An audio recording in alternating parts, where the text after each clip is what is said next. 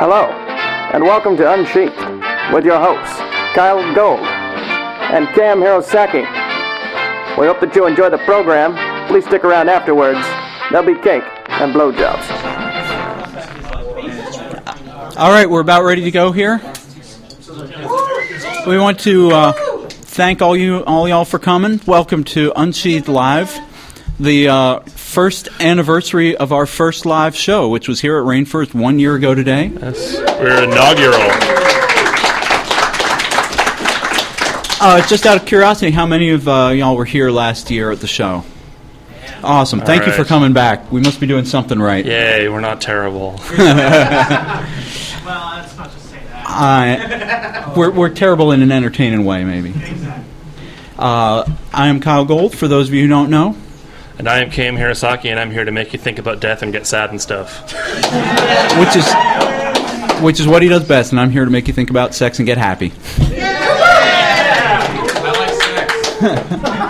See, it's working already. Uh, well, we're real excited to be back here at RainFurrest. RainFurrest always does a great job with writing panels. Um, we want to thank all of the folks who brought who brought um, beverages and refreshments for us. We have some Coke Zero. We have a couple very nice bottles of wine here and uh, I'm sure we will go through many of them during the course of this show. Um, are we starting with Are we starting with our revealed secret, or are we going to take a couple questions first? All right. We gotta warm ourselves up first. Are you cold? Do you need a glass? Is that what you're Uh, after? I certainly Ah. can. Uh-huh. See, this is No, because that would make me a lush, and I'm not quite one of those yet. this, this is why this is this is why us authors like Sofawolf. They provide us with nice stuff like glasses for alcohol. I'm just going to drink the Coke right from the bottle. If that's I was all gonna say because that's their greatest, you know, contribution to the furry writing community. I'd be very sad. It's always the little extras, you know, that really make the difference. Just the perks. Yep. So how's everybody doing? We are excited to see all these people here. Um, we have been uh, we've been doing this for over a year now. I forget when our actual anniversary was, Uh, it was in August. but I do remember that it was after our first live show at RainFurrest that we really got excited about keeping it up and keeping going because so many people showed up, even without having heard of what we were doing, and really had a good time. And we just loved the energy we felt. So we're really excited to be continuing on with this. I don't think if you had told us back in August that we'd be Yeah. doing this a year later that we would have believed you, but Yeah. Also, I remember when we asked how many people had heard of us at last year's show, like three people in the room raised their hands or something, Yeah, and something now like that. we've got like the, the well, we didn't is actually ask complete. who's heard of us, but they were here last year, so I'm assuming they'd heard of us. No, no, no, no. I mean, last year when we asked. No, but we didn't ask this year Oh. if they've heard of us. But I'm assuming that you know, the con book wasn't very detailed about no. what we do here, It's like if you have to ask, you'll never know. right? Um. So, uh, well, that's all we had to say. what uh, What do you guys want to talk about? Sex! All right, go ahead. I guess I've been overruled. Nobody wants to talk about death. Oh, Agatha Christie. There's death. Yay! Death and sad. Yes. Um, who's got a question? All right. Speaking to the In microphone. Midwest Fur Fest, I bought your uh, Unsheathed Podcast Volume 1 CD compilation. Will there be a Volume 2? Uh, there already is. a There volume two, I actually believe. is a volume two. We had it out at Anthrocon. Uh, we've had it at a couple conventions since then, and I think we have some here. It'll be here tomorrow. It will be it will be here tomorrow at the Sofawolf table. It includes uh, episodes twenty through forty, and and a couple and a couple of um, interesting stories, Including Uh, the, the legendary Unsheath Presents number four. the legendary Unsheath Presents number four is on there. Did you guys include a, a picture, the, the picture that Zeus drew of it? We do not. No, we didn't. Actually, what would have been more entertaining was would to have a picture of uh, Cam Hirosaki's reaction to certain parts of it. Um, but sadly, I think until uh, somebody develops a way to download them from people's brains, I'm the only one that saw it because Kit was focused on recording and we didn't have a mirror there. Seriously, like as amusing as it is to listen to that, like if you had been in the room when we were recording that, it was that much more. I don't even have an adjective to put there beyond more. Nothing does it justice. Uh, the DVD also contains a recording of um, Cam Hirosaki reading a couple of his stories. I think at least Tilo and the Desk Husky. Mm-hmm. Yes. And was the pizza story on there too? Or was that a later one? One of the. Uh, yes. It is on I there. I believe the pizza story was on the actual feed, but that means it's included on the disc. The, the Yeah. pizza the pizza story, by the way, Cam Hirosaki wrote years and years ago. Many and moons ago. He uh, and you can tell because nobody dies in it. and the uh, when he posted it, he actually was very nervous and asked me if I thought he should post it because he said it's very porny, even for me. And it has, uh, I believe, it's one of your more popular stories to date. I think it, I think it has since gone on to become my most popular one, which kind of makes me a little sad. but it is a very cute story, and uh, it is very porny. Um, the DVD also has a recording. Kyle does the voice of a coyote. I, I do actually. Is it a coyote or a wolf? No, he's a- I he's thought a- it was a wolf. No, he's a he's oh, a he's a coyote. Yeah. Okay. He But was deep. He was but big he's and buff and buff. growly. He was buff and growly. That was fun. Um, So that happened. and then uh, it also has a recording of me reading the first chapter of the Out of Position sequel, which I will also be doing following this podcast. And you should still go buy the DVD even if you stay for the reading because it has substantially changed in between the time I read it four months ago and now.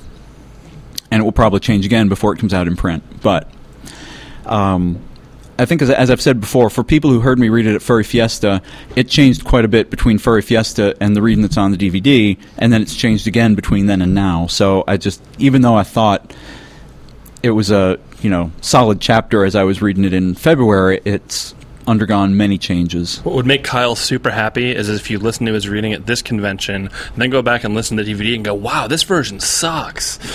it's a good thing you fixed this, Kyle. Yes, He would love that. I would love that. Um, so you should go buy Unsheath Presents number two. Um, Cam and I will sign it if you find us, and so will Kit.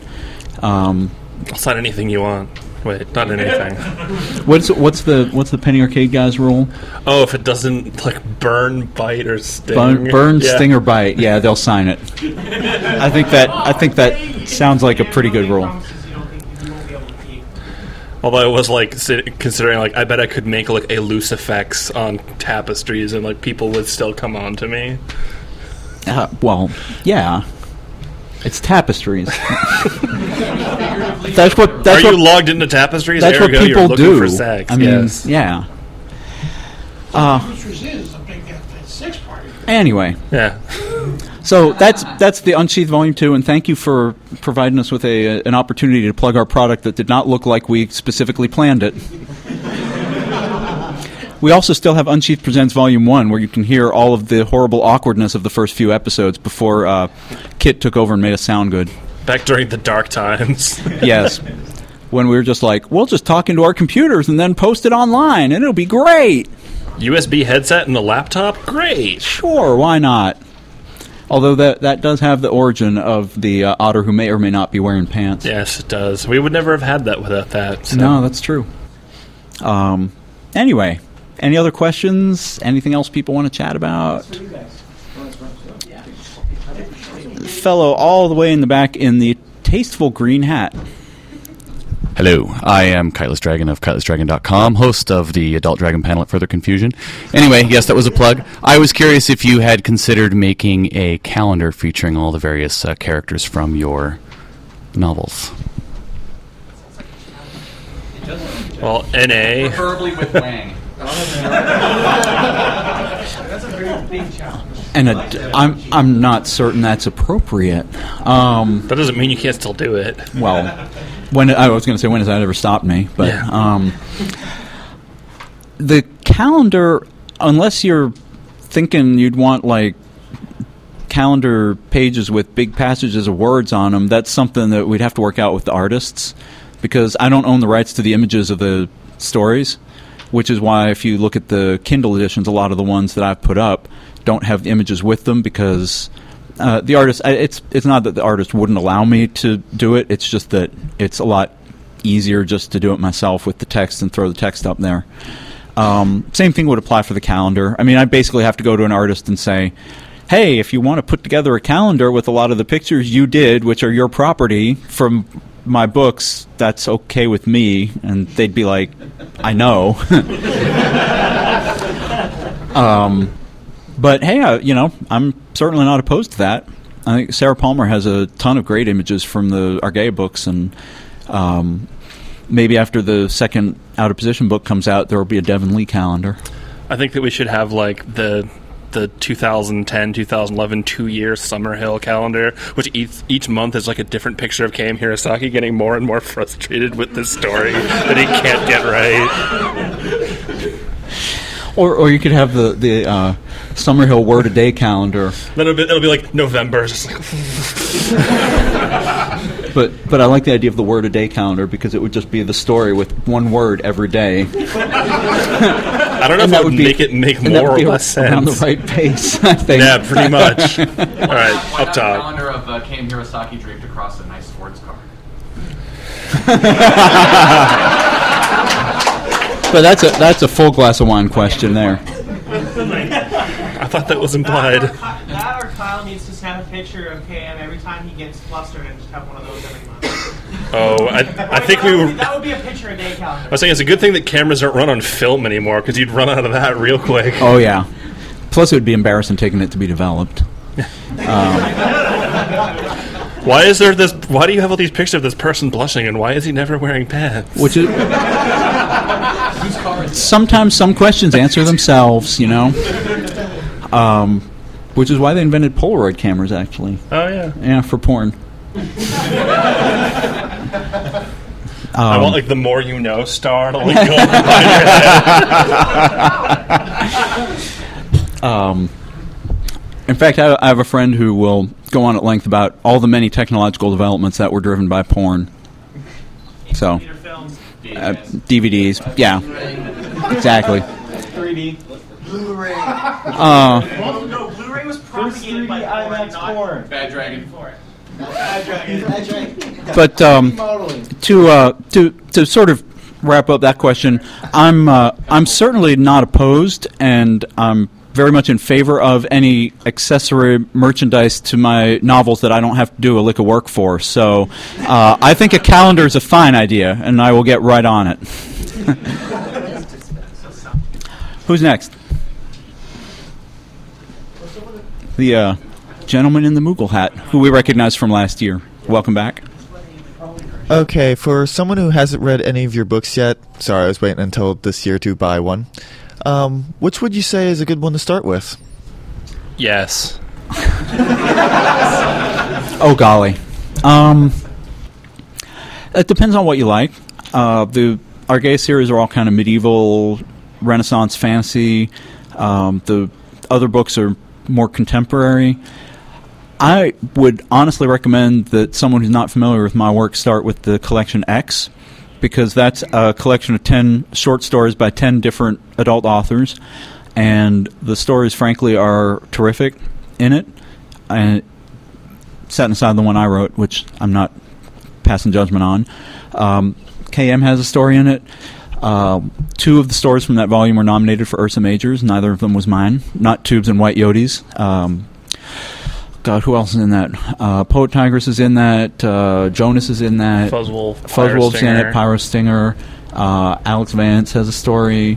And BC uh, Courier. BC Courier. Is that 10? That's Yeah. I hope I'm not leaving anybody out because then I'd, it'd be all like in public and they'd come after me for that. But um, I recommend X. It gives you a feel for a lot of people's different styles. And um, in terms of novels, I don't know. What do you think? What's a good gateway Kyle Gold novel? Oh, it depends on if you prefer otters or football.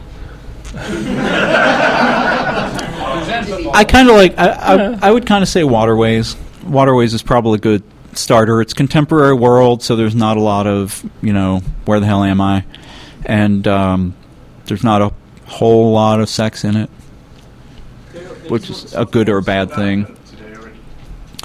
I know Sofawolf has been apprising me that many of my novels have sold out already. So hurry to Sofawolf tomorrow and pick up your novels before they go. Kyle needs more Coke Zero. I, I have I haven't broken into this one yet, and I have another whole six pack floating around here somewhere. Oh, it's down there behind me. We should probably should maybe. Would you be offended if we pass that around to people? As long as I I'll keep one of them for me. Yeah. But I also bought you two, But- two other bottles. Uh, and I want you. I'm The- trying to convert you. Oh, Pepsi. Oh, It's Pepsi One. I've had I've had Pepsi one. I've had Pepsi free and whatever. Watch, watch, we'll get him hooked on Canadian Coke Zero and I- just be jonesing for I, a I'm really amused. I, I really, I have to say, Dra- Dragon Man Mike bought us a Canadian Coke Zero, and I know Canadian Coke uses real sugar, so I'm wondering if Canadian Coke Zero uses real not sugar or not real. I'm, I'm really kind of puzzled by this. You know, I'm curious to see if it tastes any different. all, all I can say is that when you mention Pepsi free, all I can think of when I hear that is that really bad joke from Back to the Future. Back to the Future, exactly. Give me a Pepsi free. Yeah. Kid, if you want a Pepsi, Pepsi, you're gonna have to pay pay for for it. it. Oh, God. Welcome to Gray Muzzle Cast. yeah, no, seriously. All you kids out there, 20 and below, there was a great movie called Back to the Future. Go out and go out and rent it. They're doing the they're doing their anniversary version um, this year. The, ne- the ne- uh, 15th anniversary of Back to the Future. is- Af- af- after the podcast, Kyle and I will be listening to Huey Lewis, and uh, Yes. Bring back Crystal Pepsi. I'm actually I'm actually kind of waiting for 2015 when which is one of the year the year they travel to in Back to the Future 2. And uh, I'm wondering if they're going to do like a big promotion or if they're going to kind of force the Cubs in Florida to be in the World Series somehow. go back in very- time, put some money on the Cubbies. Um, wow, did we answer the question? I forget what the question was. Oh, which book he should start with? Oh, are we still on that one? Yes. Oh, I forgot about that one a long time ago. I think maybe I okay, so this Canadian uh, Coke Zero. as a non-biased party, since I'm not Kyle, um, honestly, um, if you're into the medieval fantasy thing, uh, you could either start with Volle, or honestly, I think Shadow is a pretty good jumping-on point for that series too, because you don't need all the backstory from the previous books if you want to start with that. And I, and I that's think more honestly, that's more Shadow's a action book. thriller than it is like political intrigue and romance. So it is pretty different than the the first set of the Argaea books. Uh, and you know, Waterways and Out of Position are both sort of contemporary, but one of them is more about you know high school youth, and the other one's about football. So Yeah, and Out of Position has a lot more explicit stuff in it. Depending on your tolerance The- the- for the or desire for as- that as kind of thing. Keeps on getting referenced Yes, this episode. yes, well, Well, for a bad thing, we wouldn't be running this podcast. and uh, and for for K.M. Hirosaki's books, I recommend you uh, Wait. jump about a year in the future and read Summerhill. Yeah, it will have been awesome. Yes, it it will be. So, so, so that's, that's, that's actually about 10 years for. Well, I, I was I was going to say six months, but then I figure if it takes him six months to finish it, then well. So anyway, I was I was trying to be nice. just think his head's going to explode. It's going to take him 10 years to regenerate his head back, so he'll actually be able to work on it. Um, I don't think it'll take that long. You're in a slow period now, but you'll get in a groove. I'll get back there. Yes. How the otter got his groove back. Unsheath presents number six. Don't give me any ideas. Uh, I did that enough already. That's how this whole thing started. Was here last year. It was actually. Damn you, RainFurrest! Well, we'd already kind of done that, and then it was the it was you people in the rainforest audience that said we should write stories about each other again. Actually, I believe it was you who said, "Hey, people at RainFurrest, should we do this?" You can't prove that. There's nothing recorded from that. Oh wait, It's not online anymore. what's the what's this thing in front of my muzzle again? Uh, okay. Don't answer that. Somebody ask a question. Back there. Let's get hot and dirty. How do you write really hot sex? Wow. Wow. Well, Pizza Otter, why don't you answer that one first? Okay. Well, now there are a number of schools of thought on this. There's the Tab A into Slot B school, and then there's the Why should I care that these characters are having sex at all school. I kind of usually subscribe to the second one of those two. I, I agree. Um, Basically, I think it's equal parts focusing on the emotions that your focal character is feeling and trying to get a good visual sense of what's happening. And finding a way to mingle both of those so that you're not getting long winded, but you're still getting the point across as to what's happening. well, that was like the unsexiest answer to that question ever. Thank you, I tried. Yes, I know. um, I think it helps to have had really hot sex.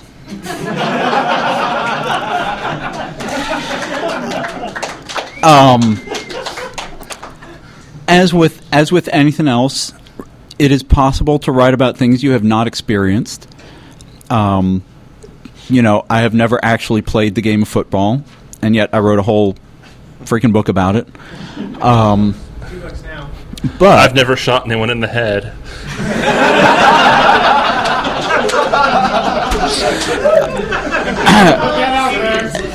not with a gun.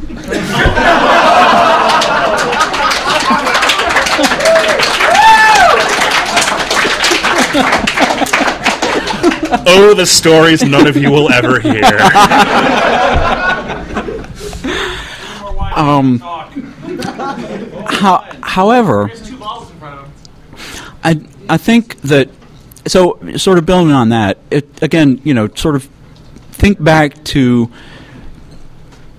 I don't want to say like just write your own experiences, but it it goes back to a lot of what is the character feeling, what is the character thinking during the time, and the more energy you can give the text, I find, the hotter the scene is. Um, setting aside completely the whole idea of writing a fetishy sex scene in which which is a very actually a very trickier thing than you might imagine. Um, it's kind of easy i guess to write for a fetish you have. It is possible to write for a fetish you do not have but you have to kind of understand it in order to be able to really pull it off. And you because if you don't really understand it, you tend to exaggerate the wrong things, and then people are kind of like, "Well, this seems like it might be hot, but you, um, why are you talking so much about the the toenails? That's not part of it, you know."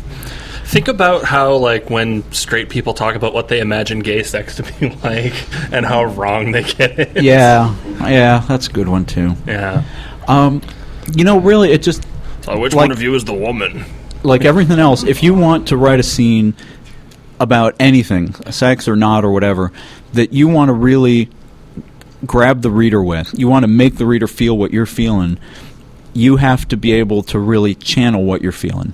There's a quote, actually, I played with my FA profile today, which only matters in that I put a quote up there from um, sports writer Red Smith, who said, Writing is easy. I just open a vein and bleed and that's what you got to be able to do. You got to be able to put your own experiences out there on the page as much as you can. You're, uh, So, in other words, you're saying practice, practice, practice. I am a firm believer in that. And by the way, your Coke Zero is excellent, although I do not detect any variation in the taste. But I appreciate the chance to try. With your, your socialized Coke Zero. Yes. Socialized. It's uh, it came free with the hospital. I don't know. it's not allowed to carry guns. I don't know. It's now worth as much as an American Coke Zero, apparently. Now with 12% more Stephen Harper. No, there's a whole article about how the Canadian dollar is now worth as much as the American dollar, and so there's all these Canadians. Yeah, I tried up- to make fun of one of my Canadian friends the other day about Canadian money, and he's like, uh, actually. Yeah, well, and and all, so all these Canadians are coming and buying up property like in Phoenix because nobody wants houses. In, nobody who lives around Phoenix wants houses there. So They do know that's on the wrong side of the states from where they are, right? Yeah, I think so. Okay. I think just they're just like, oh God, we want to get the hell out of here in winter, and you know, Phoenix. So Oh, uh, Phoenix is tolerable in winter. I've kind of been there. Over there, right behind the uh, microphone panther. Kyle, will you be working with Blotch again? Um, the question will, uh, will I be working with Blotch again? Um, in a general sense or in a specific sense? I mean, the answer is yes. So, For the cover of the next out of position book. yes, Blotch is doing the cover and all the illustrations for the next book. We will hopefully be a kind of the tentative plan, which I have not really discussed with the Sofawolf people yet, um, is to sort of do a big unveiling of the cover at Midwest Fur Fest. Um, I have not made the title of the book public yet. Um, that's because I thought I knew what it was, and then about a week ago it changed. So, Yeah, when you texted me that, I was like, "Oh, damn it! Are you serious?" and then you made me sad, well, it was more like, "What was the other one again? Which of the ones of these do I like more?" which showed me that the new one was probably better because he was like, I don't even remember what the other one you said you were going to use was. So, um, but I think we've settled on it, and Blotch is doing the cover. We should have the cover in hopefully about a month. So we might post, we might show the cover before MFF, but there would be a big unveil in there with the title and the cover and all kinds of good stuff. I might read another chapter from the book or something. We'll see. there probably won't be Wang. Probably. Uh, Not on the cover. well, no, not on the cover. although, although the thing Blotch just posted, if you saw it, was supposed to be a cover, and there is Wang on it. It was just going to be obscured by the logo. So, it's a it, it was a capital A, I believe. So yes, Blotch is Blotch is terrific to work with. Um, uh, we're mutual fans, and uh, I'm happy to happy that they they actually expressed interest in working on the sequel of the book because they feel kind of proprietary towards the characters now. Um, Even if you wrote lies about football. it is. My book is full of lies, by the way. All of them are.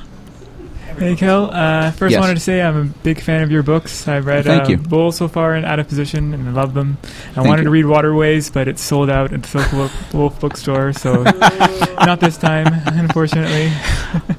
so, um, as you know, uh, Graveyard Greg uh, is releasing his new novella, The Loveless, and I was wondering if you've read it yet. I'm thinking of getting it, maybe, but um, wondering what you. If I, I've not yet had the chance. Okay, and do you um ever go out of your way to read other adult furry fiction, like even now, to like get an inspiration or ideas or?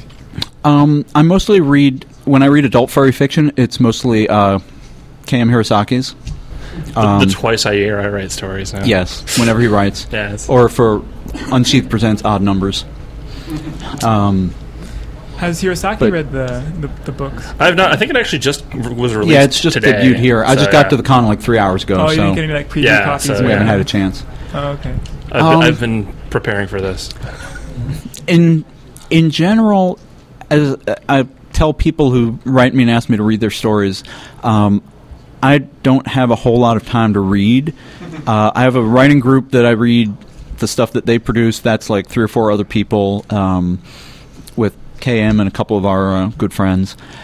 I write. I read um, more kind of mainstream fiction, not even like science fiction, but um, God, what was the what was the thing that I read recently that was that was real good that I talked about? Oh, That book. Yeah. So things like that book by that guy Yeah. that was really good. Um, but uh, and you know recently I've just been I've been working so hard on the out of position sequel that I've not read anything except um, this uh, little graphic novel series, which took me all of uh, hour and a half to read. I think the whole thing through. Um, Which series, sorry? uh, it's called Amulet. It's by the guy who did the Flight compilations, and um, and it's really Kazuki good. Boishi? Yes. Yeah. Kazuki. Yes. Exactly. Um, friend of mine loaned them to me, and so I read them, and we're sort of passing them around. But yeah, I generally don't have a whole lot of time to read, which makes me sad. And if I can remember the name of that book, I'll tell people because I'd recommend I remember you talking totally. about it. Yeah. Yeah, I'm trying to picture carrying it around. Because I remember it wasn't palimpsest. No, although I brought that with me, and I'm going to read that. Palimpsest is actually a. Uh, you should talk about that actually, because that was good. it's Yeah. a good book, and I love the author is actually really cool. She yeah, writes really I've good live mentioned journals. on the podcast a couple times before, but uh, for people who haven't heard that or who are just here and don't listen to it regularly, um, it's this really strange book where it actually manages to do a great job of something I think that you know we would both really be able to relate to is you know making sex an integral element of a larger plot without making it pornography. Right. Right. Basically, the whole way the story works is that there's this like fantasy dream world that people can go to when they sleep, but you can only go there by having sex with somebody else who's been there. And the story sort of follows like the like links between these people who are basically like have you know how, how you end up there and whatnot. You know, And that won a Lambda Literary Award. yeah. It's actually kind of a neat concept. It is actually. It's, It's- actually really it's well very cool. executed too. The first person to get there. Oh, that's that. That's that's part of the story. There you go. hmm So you're think you're, you're thinking it through already. You're applying logic. That makes you a good reader. Well done. What exactly was the name of it? It's called Palimpsest. P A L I M P S E S T. I'll write it up here for people who can see. Please do. Um, so, yeah, that's the that's the answer. I'm afraid. Um, does anyone else have a question while KM is writing? We have a question from the ferret in the back row, with the with the tasteful hat, I might add. Why, you know, you're all the way in the back, and uh, I'll uh, I'll move up here. You you had said you Um, wanted to come sort of gawk at our recording equipment, and you can't do it from all the way back there. I will after this podcast, I All right. guarantee you. All right. So, good evening. I'm Roland, uh, co-host of Unfurled, unfurled.net. Hey, I'm sorry I had to. We did Um, we did like three quarters of an interview with you, and then have failed to do the last quarter for like the past two months. We apologize for that. Yeah, it's actually. Uh, we'll we'll get to that. Um, uh, Hirosaki, I'm sorry on a f- note that I had to burst your bubble about the superiority of your American dollar. Oh, that's Uh, so anyway, my question Well, is: how many Canadians are in this audience? Wow. We're spreading. We're invading your cause. Look again. These people are now diamonds. Does that, does that mean we become va- vampires and kill Sparkle? Now you're now you're worth even more. Okay, but um, based on previous scenes from, say, Out of Position, where there's big burly men jumping through windows, uh, people having sex in the hallways, is that how many of your scenes exactly are based off of real experiences? Who was jumping through windows? Um, doesn't he? Oh, and the sex yeah. in the hallway, by the way, is in bridges, not in out of position. Um, which you might have said bridges. I didn't. I couldn't quite hear, but I heard you say out of position. Okay. Who was who was jumping through windows? I don't remember that. The the guy from the Bed Intruder song. Oh. He's climbing in your windows. He's window. climbing in my snatching windows. your people up. Um, I will. I will simply. I will simply say that. Um, all of the things that I write are in part based on, at least, um, from a psychological point of view. Every everything that I write comes from me. So. Has there ever been a flustered Kyle Gold? Oh, I've done it. I've managed it a couple He- of times. He's flustered me a couple times. Um, I'm I'm going to actually not say w- how many of those were based off real experiences because a small percentage of the things I write about are, but a large percent are not. But I prefer that you you know you guys guess which is which. I wrote the first draft of a story that's not available yet anywhere, but uh, that one was actually one of the most autobiographical stories I've written in a long time. But not the hot, sexy parts, just like the really like awkward and like unnerving parts. Yeah, I was going to say the stuff from my books is based off personal experiences. Is more like you know the feeling of distance that you get from someone when you haven't talked to them in six months and all that, and you know not so much the um, oh hey look we're having sex in the hallway. This Not that I'm saying relationship one way or the other, but- I don't want to be in it anymore. I want this can't relationship to be over and you to be, Be out, of my, life. Ah, well, there's a, there's a good example of a nonfiction book to read. David Foster Wallace. Any of his collections of essays are terrific. Um, we felt sadness at his passing, but uh, he did give us the "I want this conversation to be over and you out of my apartment," Yes. which is awesome. Um, any more?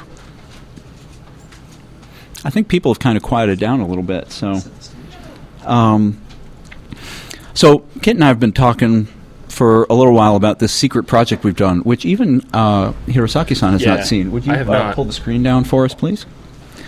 Um, this. Uh, can someone turn the lights a little bit? So, how many people in the room have have read Out of Position? How many people have read it? How many kind of know the story, even if you haven't? Okay. Um. Yes. Okay. So, I mean, should I just tell them what it is first, or should I just? How do you want to introduce it?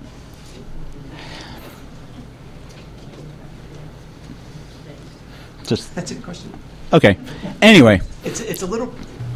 So it's a little project that um, Kyle and I have, have talked about for a while, and something we always wanted to see was basically um, the characters visualized a little bit more dramatically, dramatically, and perhaps animatedly than um, in the past. So we tried to figure out how to make that happen, and this is step two of probably a three-part process. Right. Um, and a, a lot of you who follow my live journal might know that um, when Out of Position came out, I released a song list that was a lot of songs that made me think of it. And the last song was kind of this sappy little ballad by Jason Mraz um, called I'm Yours, which was very amusing and has become one of Kit's and my favorite songs. Um, but the first time we really heard it and listened to the words, we just thought, wow, this is about Devin Lee. It's about two people trying to fight against something keeping them apart and saying that being together is worth more than the price we pay for defying all these things keeping us apart. And so when we started thinking about a little project, we naturally wanted to combine the song into whatever theme we had for the um, for the book. And uh, well, this is what we've got so far.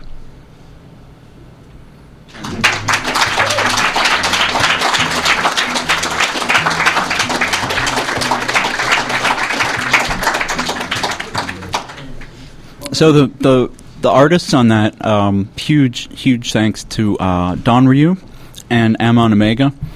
Um, they put it all together. Don Ryu did the storyboards and backgrounds, and a lot of the timing. Uh, Amon Omega did the character designs. The reason that uh, a few of the frames were in color is they were coloring some of them for reference. Um, so that's just an animatic. We would uh, very much like to get it become a finished animation. Um, that costs a little bit more money, so we're exploring options for that right now. But we're still real excited with you how should that keep came buying out. our DVDs to support our podcast. if you want to see more things like this and more, please So- visit. KM, this is the first time you've seen it. I think. is, yeah. That was actually super cute, and I totally did not miss the one moment where you and I actually made eye contact during that. Yes, Yes. I figured you wouldn't. Yeah, I just like looked out. It's like, oh, damn it, he's already looking at me. I don't know Um, if anyone else in the audience noticed, but, but, I'll keep um, that to myself. You know, I also want to give uh, special thanks to Kit, who was real instrumental in just kind of saying, "Let's go forward with this. Let's drive it through." Um, he's done eighty percent or ninety percent of the project management with the artists, and uh, really, this is um, all very much thanks to him. So.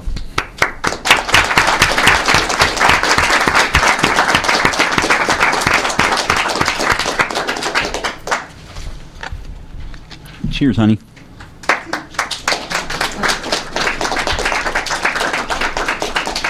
So that that's really cool, and, and it's one of the things that um, the Kyle Gold books and so forth. And I think just seeing the fandom mature is we're starting to see more stuff like this out there. So I have complete confidence that we'll have this as a uh, completely animated, you know, three minute music video up on YouTube, which we'll ask you all to watch hundred thousand times each.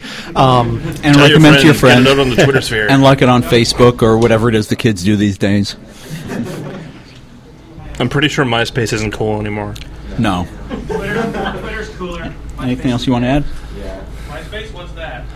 Um, oh, and uh, Don, Fire. the the two artists, by the way, um, GeoCities. Don Don Ryu, D O N R Y U on Yes. Fur Affinity, and is is Alex just Amon Omega on FA?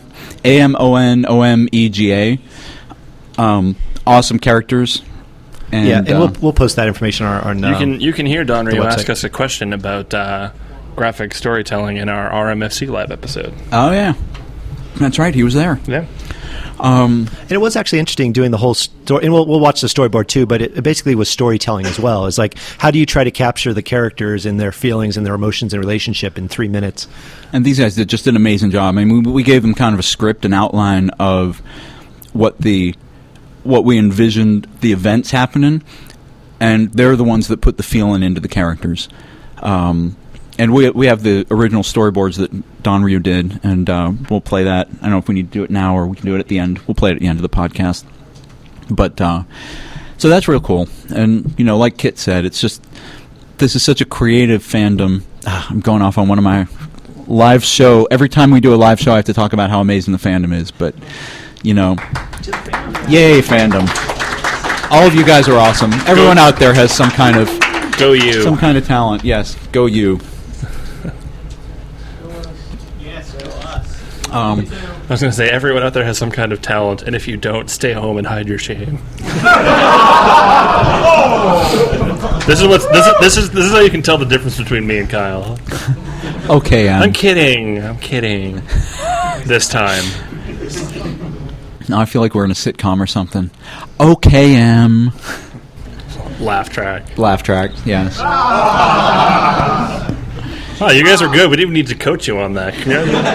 Very nice. See, look, at least now, now, now you do have talents. Laugh on cue. oh. Hey, do, do not underestimate Faking the it value is of what that might not have been caught by the mic. Yeah, do not underestimate the value of being able to successfully fake it. Uh, there are ways. Oh yeah. Actually, it sounds like. Oh. Okay, it was it was not it was not really a request for a demonstration. Get with a mic. Um, I don't know, Mike. Are you up for that? What? He just said he could do. He just said he could do it again with a mic. I'm gonna go hide now. Um, okay. Any anyone else want to ask something? Talk about stuff? Come on, we're here for. I don't know what's I don't how much know, longer are we here what for. time is it? Negative four Okay. minutes. Is it negative four? Uh, well, we started late, so it doesn't count. Uh, sure. Oh. the snow leopard up in the get front. Thank you. yeah, Hey, it is my fault. First of all, thank you guys because that was awesome. It was great to see your characters and and actually in a visual form since I'm an artist and that's what I'm used to and that's actually where my question comes from. Do you guys, when you're writing, do you visualize? I mean, because like when I'm if I'm gonna draw someone's character or my own characters or something, then, then there's a definitely a visualization not just of the of the image I'm drawing at the moment, but of the kind of the whole scene. Do you do that as well when you're writing? And does that help you? Yes, I mean, I obviously usually have a very strong visual image in my head. The trick is figuring out how much of that visual image to put onto the page. Right. It's very easy to go overboard with physical description, you know, and, you know, depending on what it is you're describing, that can be very important. But if you're describing something just for the sake of describing it, then it sort of starts to slow things down and it can sometimes even border on self indulgent. But at the same time, if you don't describe enough, the reader doesn't what? Nothing.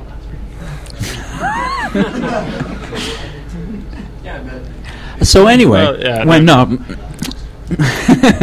while KM's recovering, I don't know what um, happened. um, I I don't visualize as completely as as someone who's an artist would. I think. Um, I more visualize what I need to see for the story, what's important for the story, because I kind of want to leave it open enough that I'm not defining someone else's vision. Because when the reader reads the story they're going to have their own visions of the characters. If i'm asking an artist to illustrate the story they're going to have their own visions. And i want to leave it open enough that all of those are valid and true and especially if although you know at the point where you have an artist illustrate something for a story that kind of firms up what the characters look like but as you saw i mean people who've read out of position the characters in the book look, look different from in the animatic there but you can still tell that they're the same. So it's just different interpretations, and I try to keep it. I try to keep it open, and partly I think that's um, a, a failing on my part because I just don't because I don't visualize it that completely in my head because I'm lazy, and I don't. It's so much. It's too much work to build a, a super complex description that I then have to write down on paper and remember every time. I'm like, ah, pff, whatever. He's a fox. I know what foxes look like. He wears stylish clothes, so if at some point I'm writing and I'm like, oh, he's wearing a torn Def Leppard T-shirt, like, yeah, that doesn't really quite fit. And yeah, in my case, I tend not to put all that description into scenery. Is one of the things that I think is kind of a failure. Uh, pe- people say that like, oh, like, you're good with like characters and emotions, but I don't really describe where things are happening. And y- you want to have enough that the reader doesn't get lost. Oh, that is something I go back and catch Yeah. in edits all the time because I'm like, wow, this whole conversation is just taking place in space. Yeah. And you have to, one of the things that we took a little seminar about is you have to use the locations where the characters are. So it's not just visualizing the characters, but it's visualizing the locations. And there's places in books that are as strongly or more strongly realized than the characters. Um, if you take Tolkien as an example, the people, well, uh, you know, the movies kind of concretized it for everybody, but everybody had a real clear picture of what the Shire looked like. And probably more so than could tell you what like any one of the individual hobbits looked like. I mean, you knew in general what a hobbit was, but you know how is Sam different from Frodo or whatever. But you knew the Shire. The Shire has this real distinct characteristics about it. Um, so, yeah, a lot of times locations and characters and Yeah, like bringing around to sort of you know tie into our own episode here. Uh, in Palimpsest, the description of this dream city is extremely well done. It's actually very impressive, and you know, reading stuff like that reminds me, like you know, maybe I could stand to put a little more effort into stuff like this in my own writing, rather than saying, "Oh, these characters are in a club," and then for the rest of the scene, nothing relevant to that happening, Right. You know, comes into this, you know, the conversation or the scene. It's like, oh well, you know, this could be happening anywhere. Like you said, you know, if it sounds like it's just sort of in space it loses some of the realism. the book that I read was Whistling in the Dark by Tamara Allen. That's right. Um, That's right. And it was one last year out of position, sort of co won that Best Gay Novel Award from the Rainbow Awards. Like 500 books enter, one book leaves, or two books actually, as it turned out. Um, but it tied with this Tamara Allen book. Um, and it was it was quite good. It was not furry, but it was a neat period piece. It was the 1920s in New York City, and she did a great job with the characters and everything. And I wrote a nice review about it, and I know her on Live Journal, so um, that was cool. We had somebody over here with a. Nope. i actually have part b to that Sure. Okay, so part B to that.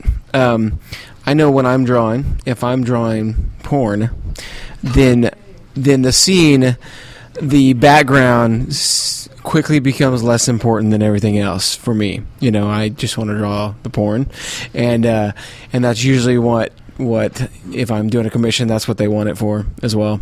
So when you guys are writing an erotic story, does the background, so to speak, become less important? It depends on where the scene's taking place. I mean, if the character are they having sex on a bed or are they having sex in the back of a subcompact hatchback? I mean, And are they are they in their own bed or are they in someone else's bed? Yeah. Um, actually, so that that is a nice segue, which I generated myself. Um, I, as some of you, you. as I know, go me. As some of you know, I follow sports, and uh, there was a documentary on which I think I tweeted about. Um, about the friendship between Chris Evert and Martina Navratilova, and part of why I was intrigued by it is one of the things Martina said was that coming out as a gay athlete was difficult for her, but Chris was always in her corner about it. And they, you know, people would ask her, "What's it like sharing a locker room with a gay woman?" And Chris would be like, "You know, whatever. It's just like sharing a locker room with anybody." So anyway, they they did this documentary, which was kind of cool, but I hadn't realized they were such close friends. And at one point, it was after Chris had kind of retired and Martina was still playing, and Chris said she met one of her um, future husbands at Aspen, and they were staying in Martina's place, and Martina made some comment like, "Oh, I should have sold that bed on eBay, but they didn't have eBay back then." And Chris was like, "Yeah, that's right. The first time we slept together was in your bed, in that big king size bed." And she said, "Because I remember he woke up and or not woke up afterwards. He said the first thing was, "Wow, I just slept with Chris Evert in Martina Navratilova's bed." which I thought was an awesome line and was worth watching the whole documentary just for that. But um, when you mention a time before eBay, my mind just wanders off. I know it was it was a it was a strange time. It was like right after the wheel was invented, and then and then eight and then eight tracks, and then you know And CDs. the days of good Saturday morning cartoons and Back when Saturday morning cartoons were real cartoons, not this Digimon Yeah, crap. the Snorks. Right. Fuck yes. Hong Kong Phooey. Number one super guy. Yes. That's right. Faster than the human eye. But but um the um so the so the background does make a difference. You know, are the characters at home in their own bed? Um, there's a sequence. Uh, there's at least one scene in the Out of Position book where they kind of realize, oh, this is the first time we've had sex outside of the one apartment. Um, if you're in a dirty, smelly hotel hallway, uh, you know, for our ferret in the back row there, um, all of that kind of comes into play as part of how the characters are going to interact in that scene. I don't know. That's all I got. Yeah, like my mind just went to something about Summerhill that I probably shouldn't spoil, so I won't talk about it. Right. But I would say that there is a scene where I think that the background setting certainly plays a pretty intense part of it. But I'll Oh, I, I think it does. I think it plays like a 3,000 word part of it.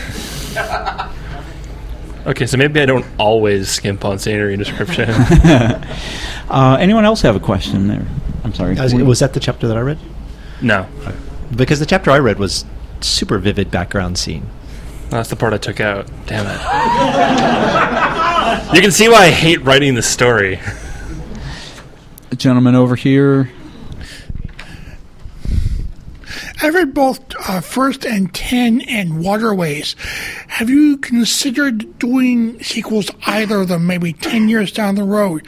Uh, denoting how- how many things have changed and in what way, and how many things have remained the same. Uh, what was the first one? I think it's out of position. and Out of position. Well, yeah. out of position. There is a sequel like being written right now. Actually, almost done. Um, it is done. To the Sofawolf guys in the back. It is done. I promise you. It will be ready. Um, uh, Fox and the uh, uh, football playing tiger. That's out of position. Um, but uh, I've I get asked a lot if I'm going to write a sequel to Waterways, and as my sort of stock answer to that is nothing is impossible, um, but I do not have anything planned right now. Uh, they had a story; it came to an end, and unlike the end of Out of Position, which left a lot of stuff unanswered, and I kind of knew I was going to have to write another one. Uh, at the end of Waterways, kind of, I liked the place the characters were in, and I didn't feel they needed to go any further. I didn't have anything else to tell about them. So until they uh, knock on my door and tell me they have more story, uh, I'm just going to leave them be where they are. Um, if people have one more question, we can probably squeeze that in. Cal in the back. I'm sorry, I don't remember your species. Wolf? Bull. Bull. Bull. Because bulls So- are so common. Bulls are so common, apparently. So so wolves tell me. Um, uh, so uh, in writing, and it, the same the same is true for any art form, be it music or uh, drawing, anything. Um, a lot of people I talk to, they talk a lot about uh, the sort of uh, the smaller scenes within the larger story. Um, what I'm wondering, like, uh, when you're as an artist, when you're fleshing out an image, uh, the big thing is like you have to sort of picture the image as a whole. Um, do you find that a little more difficult as a writer because you got to sort of you got to picture the uh, this whole huge timeline as a whole? And I'm just sort of wondering what your process for uh, getting such a large span of story into your mind so that you can kind of start working on the details. Uh, how do you sort of lay it out in a way that you can later go back in and sort of fill it in as you go? I have a big wall in my basement that is full of butcher paper and crayons. Uh, in- also drugs. Yeah. uh, in my case, uh, I actually can't form a full-on picture of what the story looks like until I've at least written a first draft. At least ninety-five percent of the time, that's the case. And I think that's generally more true than people want to admit it is. Yeah. Um, really, your first draft is how you discover the story. Um, once you're through with that first draft, you have a much better idea of what the story is, and then that's when you go back to the beginning and you say, "Wow, this doesn't fit the story at all." Yeah, or like you know, this scene was building up to something that never played out, and this scene could better feed into things that pl- you know will happen later. Right. Now that I know they're coming. And um, a, a more a more honest answer than what I said before, none of which was true, was uh, simplify. You basically you don't keep every tiny element of the book in your head at all times. You keep in this character with this general personality is following this path, and these are the way stations along the journey. And so at this point in the book, they're here. At this point in the book, they're here. At this point in the book, they're here. And so if, you know, in chapter 21, they're doing something that they learned not to do in chapter 3, then you got to change that and take it out. Um, other than that, it's just a matter of you know you you finish it, you go set it aside for a month or two, go back and read through the whole thing again, and then you just get a sense of what fits and what doesn't. You know, I think sort of the writing equivalent of doing shading is sort of finding ways to sneak in, you know, layered meanings on top of things, which you know you don't see the patterns until you've already written it at least you know once, and then Right. you know build on just build on what you've written before, and then you know change things to sort of bring out and highlight you know the areas that are most important, whether you know that's what they're going to be before you put them down the first time or not. Oh God, we could do a whole show on editing. Yeah. Just not just for plot, for character, for theme, for language, for all of that stuff. Um, we we we probably did. Uh, one more quickie behind the green fox in the corner.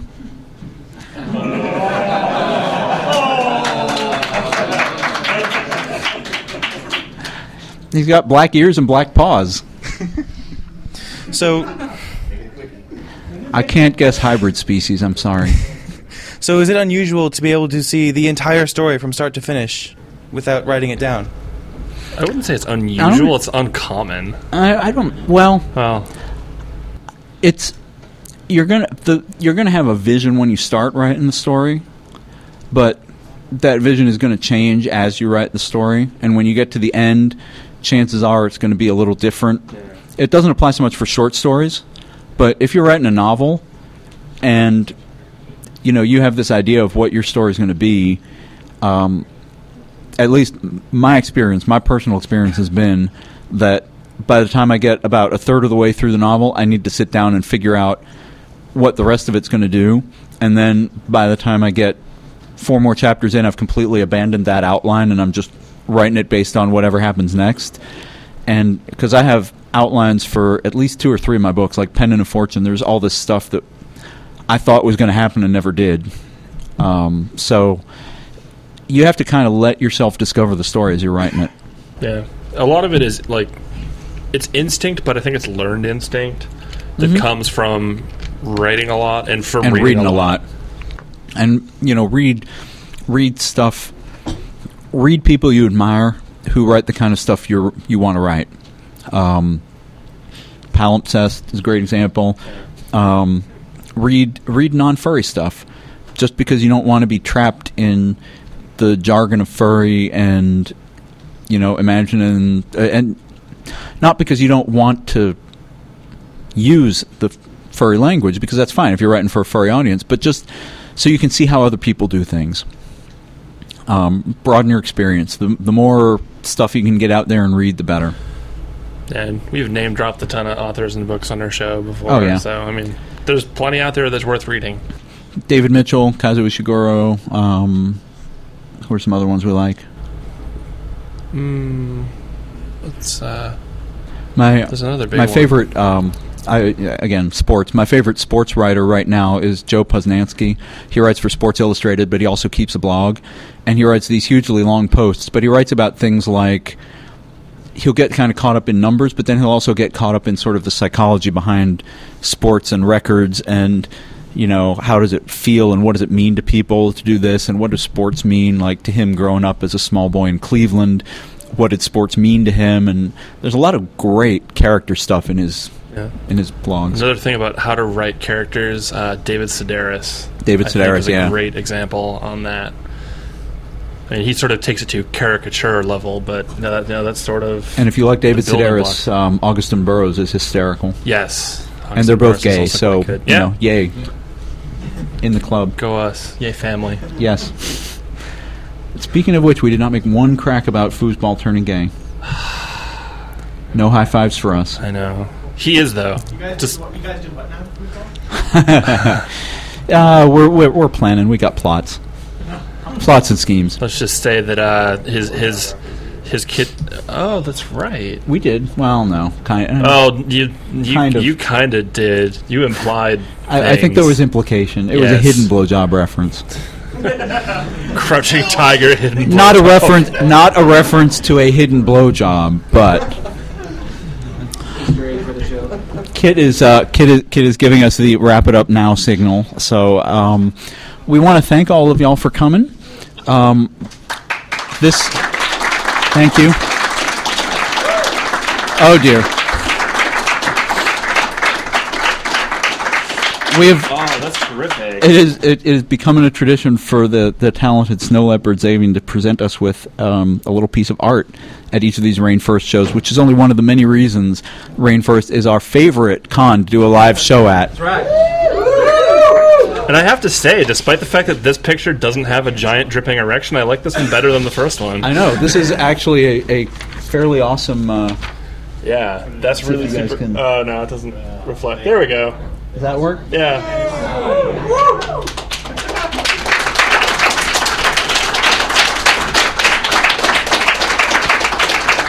Thank you, Zavian.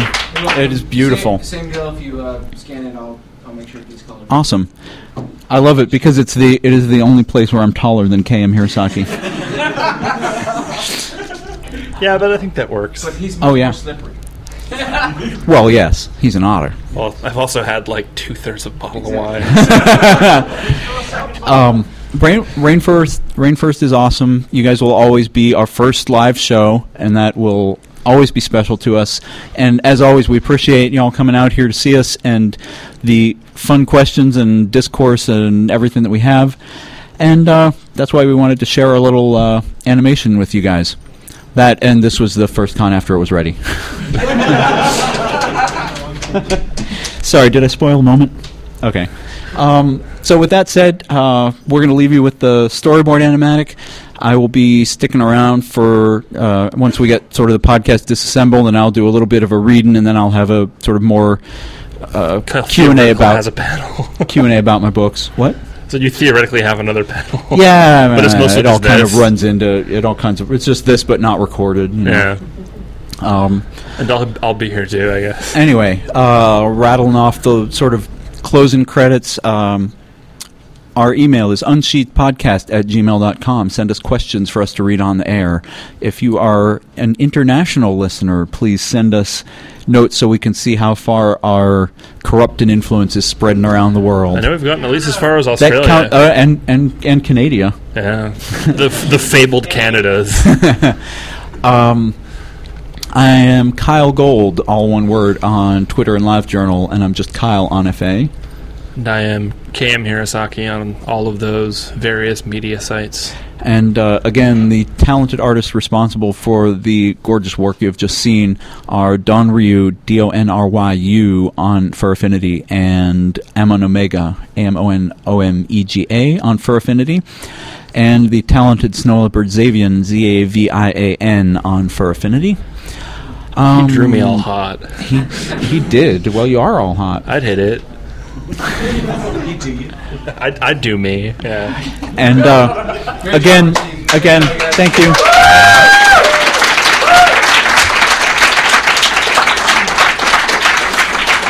And of, and of course, my my better Wolfie half, Kit Silver, without whom literally none of this would be possible. Literally, literally.